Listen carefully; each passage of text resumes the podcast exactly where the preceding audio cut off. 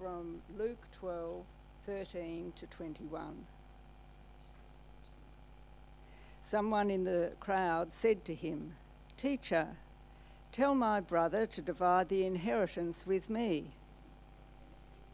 Jesus replied, Man, who appointed me a judge or an arbiter between you?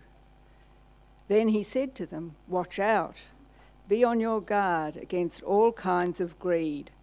Life does not consist in an abundance of possessions. And he told them this parable The ground of a certain rich man yielded an abundant harvest. He thought to himself, What shall I do? I have no place to store my crops. Then he said, This is what I'll do. I will tear down my barns and build bigger ones, and there I will store my surplus grain. And I'll say to myself, You have plenty of grain laid up for many years. Take life easy, eat, drink, and be merry. But God said to him, You fool, this very night your life will be demanded from you. Then who will get what you have prepared for yourself? This is how it will be with whoever stores up things for themselves, but is not rich toward God.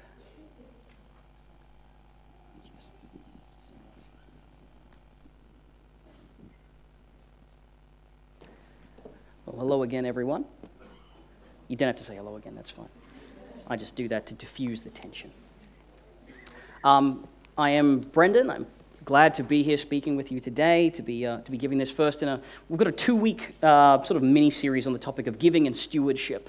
Um, and I'd like to be very upfront in saying that this is a, uh, a topic, maybe I'd just about rather be preaching on anything else.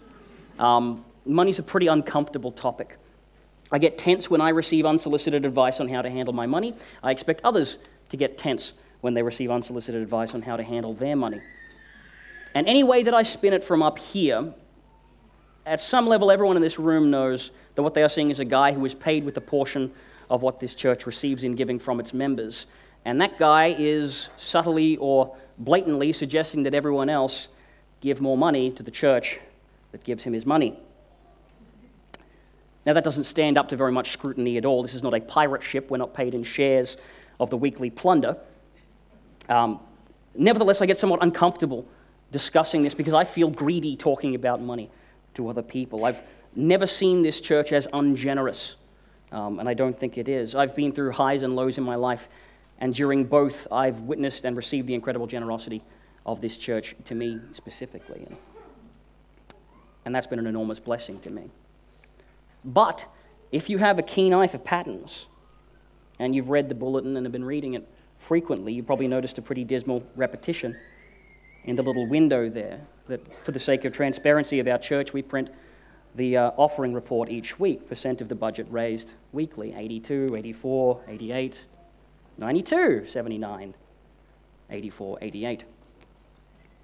Something's happening there. It's not an extravagant budget. It doesn't feature a big chunk of discretionary spending. For a church of our size, it's on the sort of lean size of average. So there is something going on in the way that we give as a church. And I'm convinced the problem is not that we are a tight fisted bunch who are not generous, because that just hasn't been my experience here.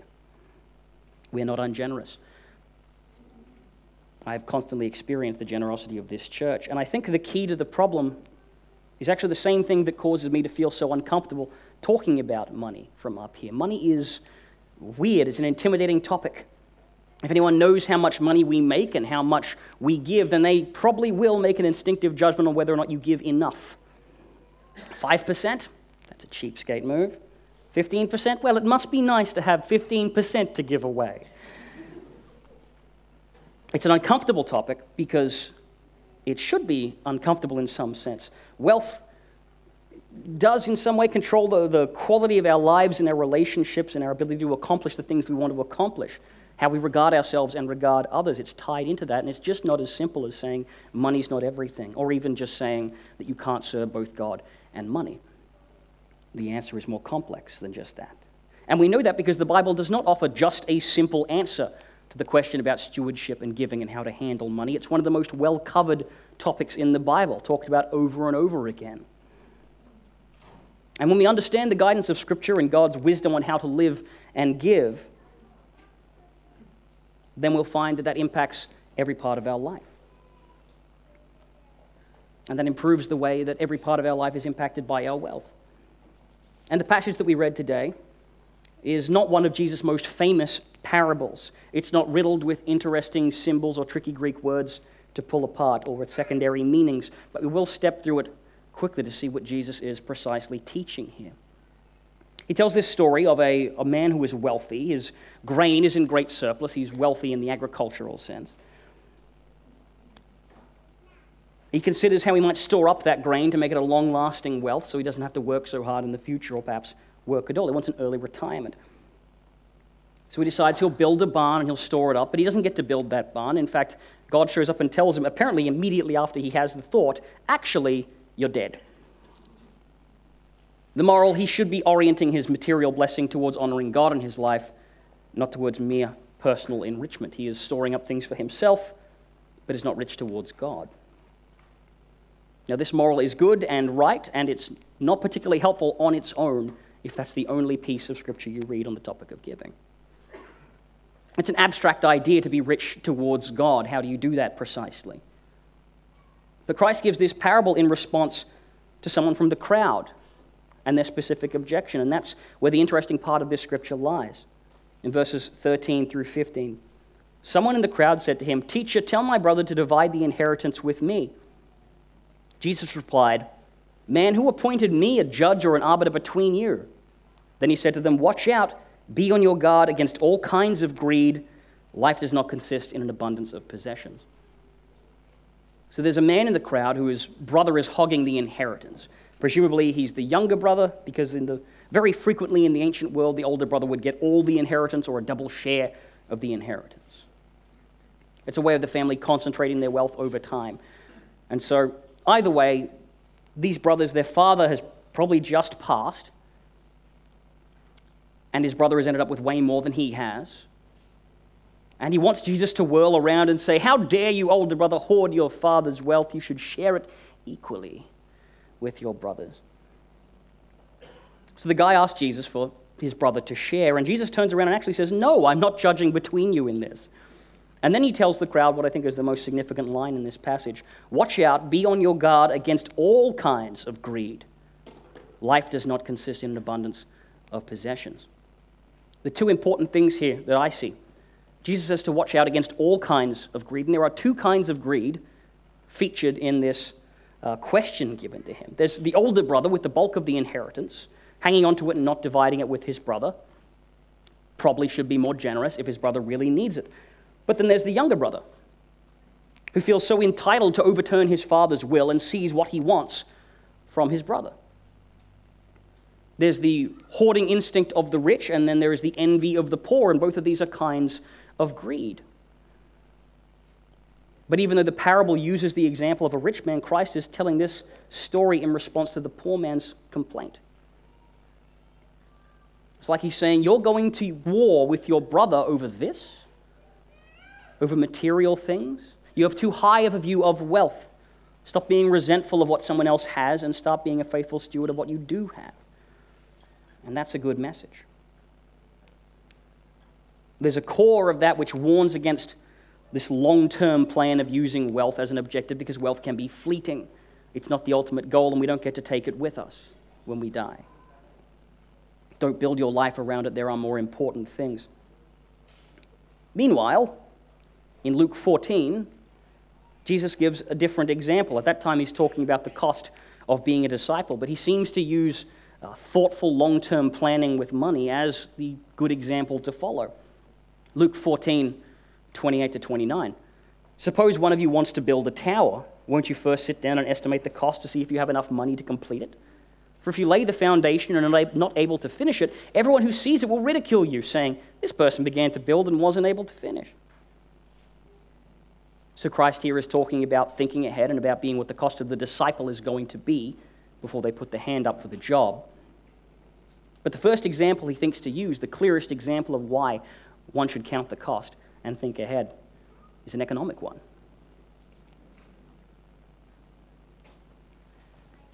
And that sounds like an implicit divine endorsement of wise long term stewardship of money.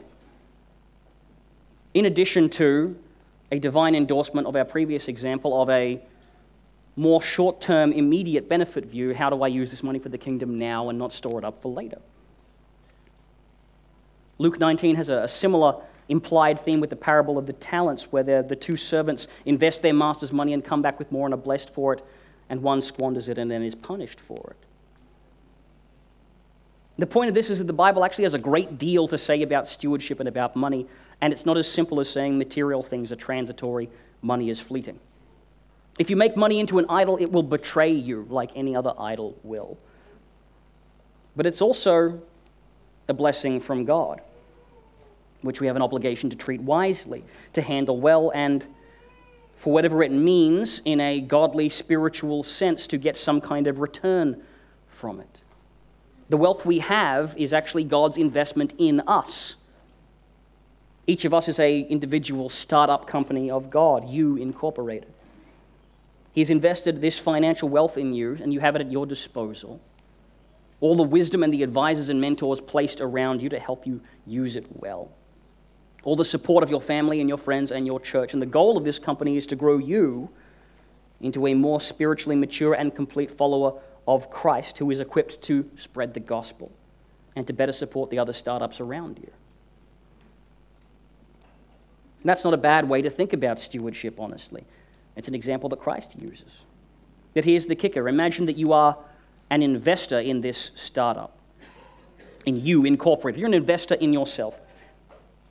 And you come over to look over how your life and your investment is going. Would you find whoever's in charge of the books of that place and say, You're storing up wealth in material things and you're not reaching our goals? Or would you say, You're wasting money on smashed Avo paninis and stuff that you don't need? Either way, would you fire everyone who is in charge of the money of your life and hope that someone else could turn the ship around? Our wealth is just another thing God has given us to use in our lives to honor Him. But there is something that is weird and abstract about money, especially today where all our transactions are digital and it doesn't feel like you're doing anything. Something about that that makes it hard to tame in our lives. And so, as Christians, we are highly vulnerable to people offering us very simple solutions to the problem of money. These are traps that appeal to our need to reduce the chaos in our lives. And if someone says, you need to give to the church, give till it hurts, dig deep into your pockets, Give the money to God, and He will bless you back like you wouldn't believe. He will multiply your giving back into your life. You can see the appeal. For most of us, money feels like a pretty scarce resource. And it would be nice to have a surefire way to invest that money to get a lot of return, and pretty nice if that way was also very honoring to God. That's a powerful offer. There's a lot of comfort in the idea that stewarding our money and giving to the church is easy and profitable.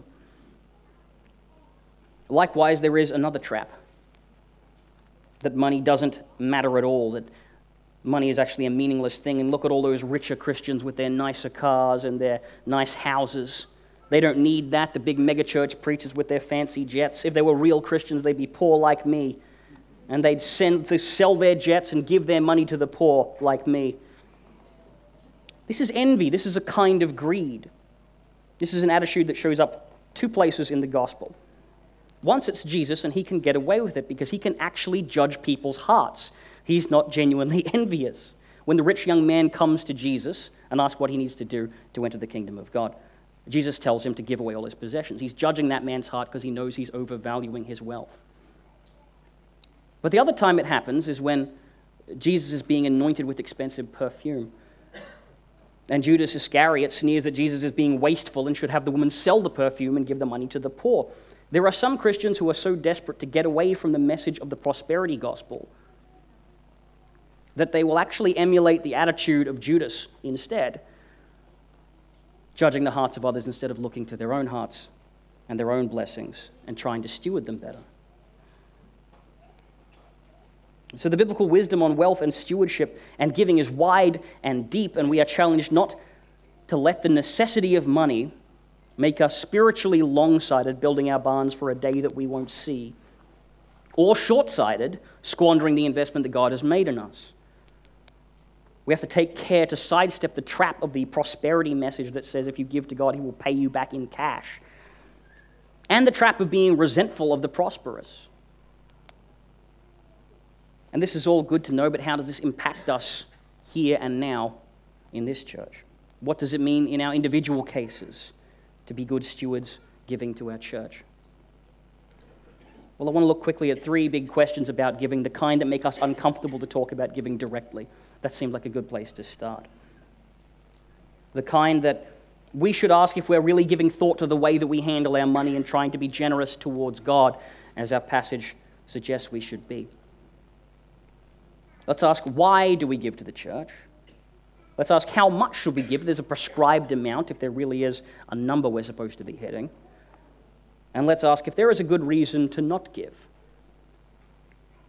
So, first, why do we give to the church? The short answer is because the church is a community hub and it runs on services that costs money. Any place where there's a community of people combining their lives in some fashion, it concentrates their blessings and their needs in one place.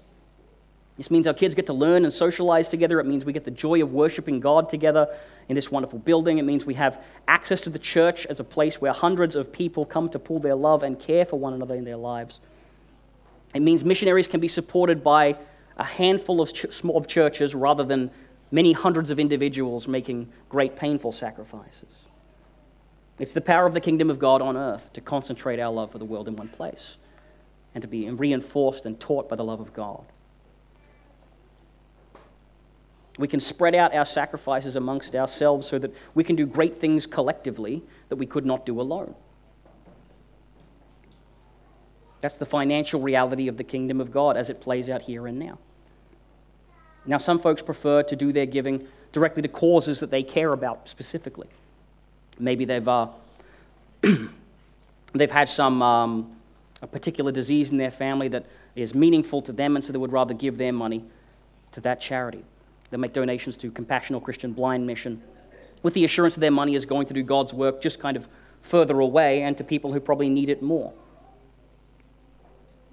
And there is, in one sense, that that is a good instinct. Christian charity is an awesome weapon that we get to use to fight the spiritual battle in the far places where it must be fought most. It directly impacts those suffering the most and opens up doors that otherwise the gospel would not be able to go through. But the luxury to concern oneself only with giving to the most exciting causes or those personally relevant to us comes at the cost of everyone else involved in the church. If everyone picked their favorite exotic causes and turned to their giving that way, the doors of every local church would shut within a couple of months. Being part of a church community is socially buying into the kingdom and spiritually buying into the kingdom. But giving a portion of our income to support and maintain that community is just a financial extension of that principle. We invest in our kids and we want them to succeed. We invest in our skills when we want to succeed in our job, and we invest in our church when we want our community of believers to succeed in supporting one another and spreading the gospel in their neighborhood. To decide that the church is not worth giving to is to decide to enjoy the benefits of that community without shouldering any of the cost. And to do it from the moral safety of knowing that no one is going to be able to audit you. Now more than ever, giving is between us and God. Everyone assumes that anyone who lets the bag go by them is giving digitally, and that's a fine thing to do. The digital age has broken the shaming power of the collection plate. And praise God that giving in church no longer needs to be a performance in any way. But now it really is just between you and God, and no one outside of the Holy Spirit can judge you for your lack of giving or praise you or promote you for your abundance of giving. Now, the question of how much one should give is much easier to deal with. You've really only got three big options there A, everything, B, 10%, the classic option, or C, some number that you have come up with yourself and feel comfortable with God is what you should be giving. We can write off A. You'll be happy to know. The idea that we should give everything that we own into church ownership is an idea that comes out of the church in Acts having all things in common.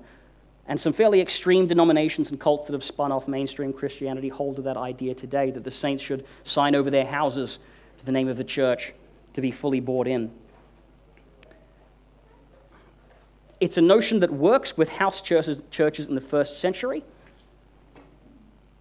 It does not work today. There are some fascinating stories about the early settlers of the United States trying to set up self sufficient communities where everyone held everything in common, like the early church did.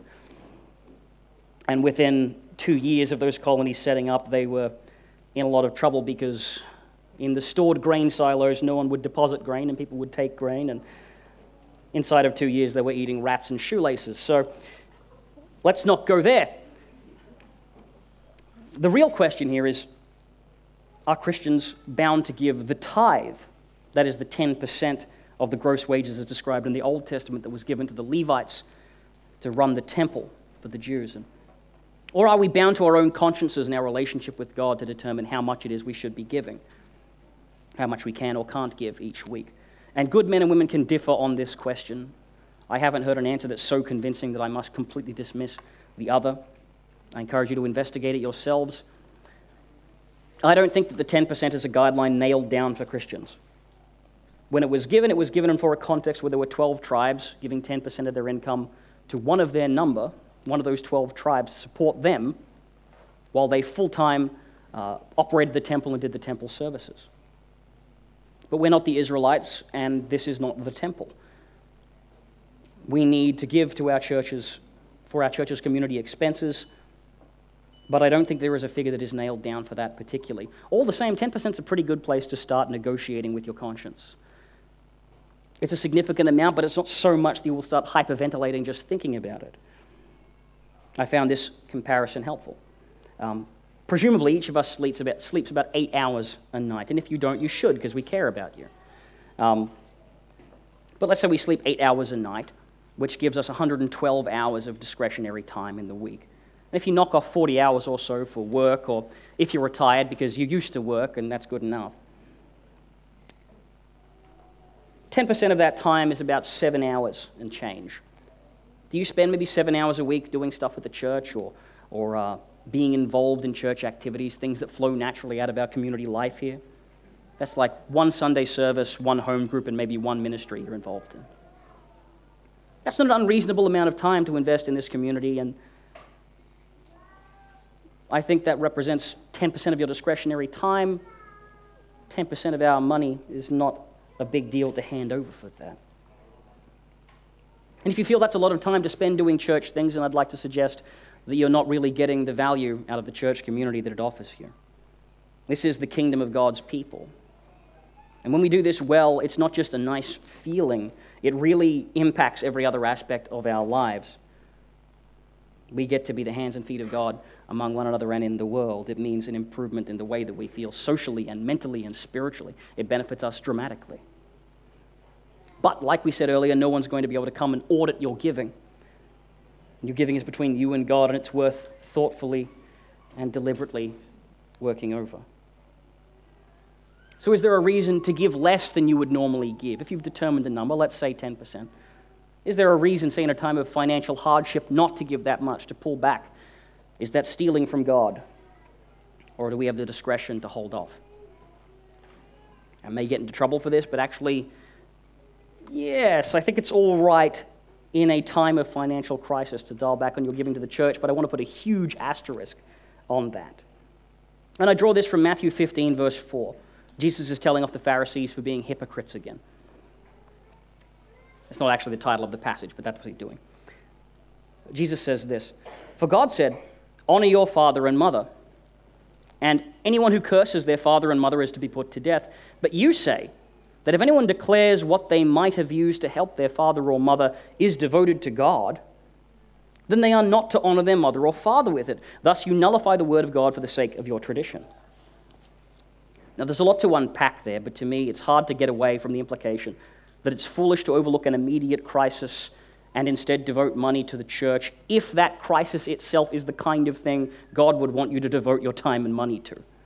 For example, looking after your family. We have responsibilities to our families as part of the kingdom of God. And really, if your weekly contribution to church is the difference between your kids eating or not, no one's going to judge you for holding off. But let's not forget that asterisk. For some people, the calamities of life just pile up. And God help them, they just can't seem to catch a break from that. But for the vast majority of us, for the vast majority of people in this country, even in lowly circumstances, we make too much money to be poor. We make too much money to be in a position where we don't have the money to give this week. The reason we end up not giving to church or not helping our brother or sister in need is not because we don't have the wealth to do it, it's because we're probably not as diligent with our money as we should be. We don't budget like we know that we should, we don't plan like we know we should. We just kind of squeeze our eyes shut and muddle through life, and we get to the end all right. And that's the kind of situation where you may run out of money one week and need to pull back from your giving obligations.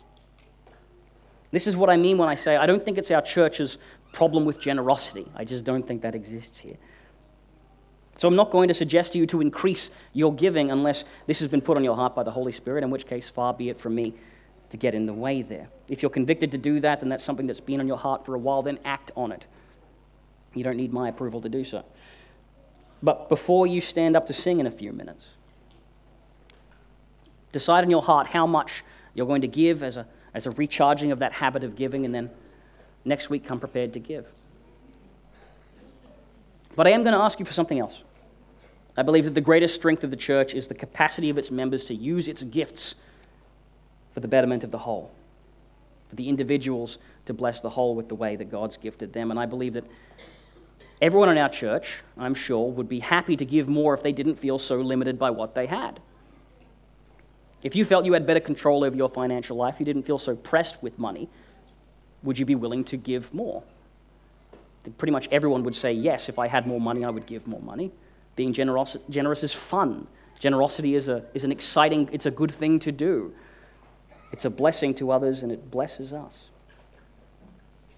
And I know that when I was first grappling with the idea of giving, the reason that I didn't back in the day was not that I, I thought that the church didn't deserve it or that I didn't think I should give money.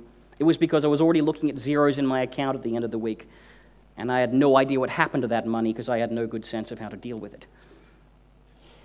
But some of us are really good with money, really good with budgets, really good with giving. They have enough, they feel like they have enough every week because they've dealt with their money well. They can have three months of expenses socked away in case there's an emergency, so they don't have to sacrifice their giving when an emergency comes. Maybe both their parents were accountants. Maybe I'm talking about you. Maybe you came through a very difficult financial time, and as you learn to dig your way out of that, you gain the discipline and the blessing to teach others how to deal with their money better. For these people, a crack in the cylinder of their car, one of the cylinders, is, is not a big deal. It doesn't mean the end of the world. They don't have to have a crisis over it. They're able to say yes when someone in church comes up to them with a clipboard asking for a donation to send something to somewhere. And nothing that the world throws at them is able to stop them from being generous to the church and generous towards God because they're being good stewards of what they already have. And if that's you, I would like your help. If you have financial skills, budgeting skills, some experience in going from out of control financially to back in hand, I'd like you to consider using those skills for the good of the church. So after this sermon, before you lose the courage to do it, I want you to either find me directly and then write your name on my hand so I don't lose it. Or alternatively, fill out one of our uh, white communication cards, write your name and a communication line of some kind. Doesn't matter if it's email or phone, I will find you. Write the words money ministry so I know what it's about. I'm trying to put together a team of gifted people who are able to help the rest of us in this church who aren't particularly good at telling our money where to go. And I think if we do the thing that we're called to do, which is use our gifting for the good of the kingdom, then we can release each other from the fear of money and free us to be more generous with what we have. Know, so if that's you and you have something to offer, don't let it slip away. Please communicate with me one way or the other. If I'm too scary to talk to personally, fill it out on the card. I need your help to make this ministry into a blessing to the church. But if you're not one of those people, if you're more like me, and money has historically been telling you what to do and not the other way around, consider that maybe the best thing for you to do for the church is not to give more and then get nervous and pull back in two weeks' time. Maybe the best thing you can do is make it a genuine project and habit in your life to get your financial house in order. That way, you can bless your community and family with confidence and not worry that tomorrow will wipe out your capacity to give. There's so much Christian literature on this topic that's out there now. There's an Aussie guy called Alex Cook who runs a website called Wealth with Purpose, wealthwithpurpose.com if you want to look that up. Um, that's a great place to start. My favorite is an American guy called Dave Ramsey. I find him energetic and hilarious, but also very biblical. But look for somewhere to start learning. Get on a budget, take control of that part of your life. Don't let what's meant to be a blessing from God push you around. And if we let God's blessing on us blow away each week because of carelessness, or if we lock it up entirely in worldly things that don't benefit the kingdom, then we're betraying the kindness that God has shown us. But if we reject the knee jerk reactions to money that lead to greed and resentment, and if we take responsibility for what God has put into our hands, then we'll be able to bless one another and our church community and the community around us. And every Sunday, the act of turning over a portion of our wealth to God, back to the God who gave it, will feel like the joyful act of gratitude that it's meant to be. So think about that. If you have those skills, let me know after this. But for now, let's pray. Father God, you know our hearts. You know where our worries and our hopes lie, and you know what things we've neglected and disregarded in our lives. May your Spirit focus us as individuals and as a body of your people to turn our eyes back to the things that matter in the short term and the long term. And to give proper weight to those things that are passing, not too much or too little weight. Make us into worthy bearers of your blessing so that we can turn it back to you, multiplied in some growth of your kingdom in people who have just heard your gospel through us. And those who have come to be more like your Son because of the work of this church. And bless us, our Father, as we seek to share our giftings for the betterment of your church. We pray this in your Son Jesus' holy name. Amen.